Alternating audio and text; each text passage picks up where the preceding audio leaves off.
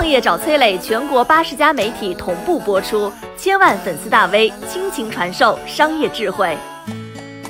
为什么华为要卖掉柚子荣耀？收购荣耀的公司到底要做什么？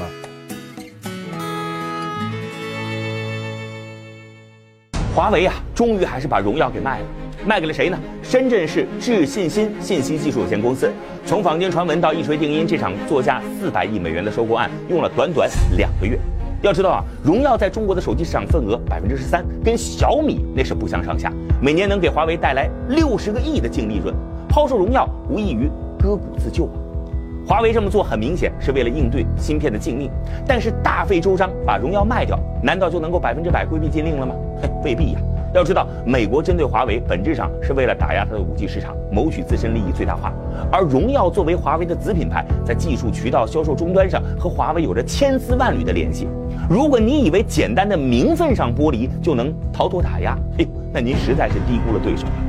但如果呢，这两家公司要做到泾渭分明，让对方抓不到小辫子，那意味着荣耀要放弃华为的芯片供应链，还有顶尖的技术，浴火重生，成为一家崭新的公司。试问，丧失华为核心技术的荣耀，又该如何在残酷的市场里站稳脚跟呢？退一万步说，哪怕荣耀真能九死一生活下来，美国依然对其实施禁令，又该怎么办呢？其实对于华为来说啊，大可不必如此麻烦。想要拿到芯片，还有一条路可以走。那就是引入外资，最好就是美资。前车之鉴呢，就是之前中国的某互联网平台被美国以侵害用户隐私为由，强行要求平台出售，存亡关头，平台不得不屈服，选择美资入股，几经博弈才得以保全。任正非是一个商人，所以呢，他并非不会变通。公司陷入困境的时候呢，他也会毫不犹豫地卖掉非核心业务，换取现金流。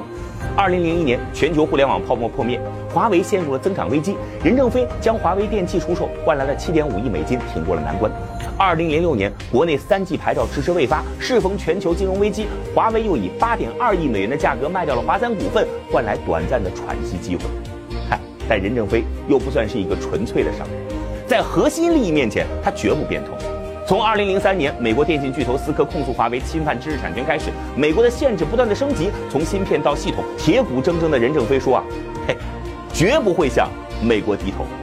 也正是在一次次的对抗当中，我们才有了海思芯片，有了鸿蒙系统，有了真正的中国华为。值得一提的是啊，接手荣耀的这家公司看起来是一家今年九月份刚刚注册的新公司，但实际上它的背后站的是三十多家华为的经销商。这些经销商不仅仅销售华为，更是中国手机行业的最大销售联盟，甚至深入到手机的产业链当中。这意味着什么？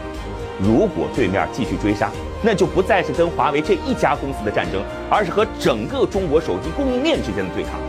华为选择倔强前行，而更多的同行选择尽力陪跑。我是崔磊，很多互联网公司都曾邀请我去分享创业方面的课程，包括抖音、快手、百度、阿里、腾讯等等。我把主讲内容整理成了一套音频课程，里边包含如何创业、如何做副业、优质项目剖析等等，相信啊会对您有所帮助。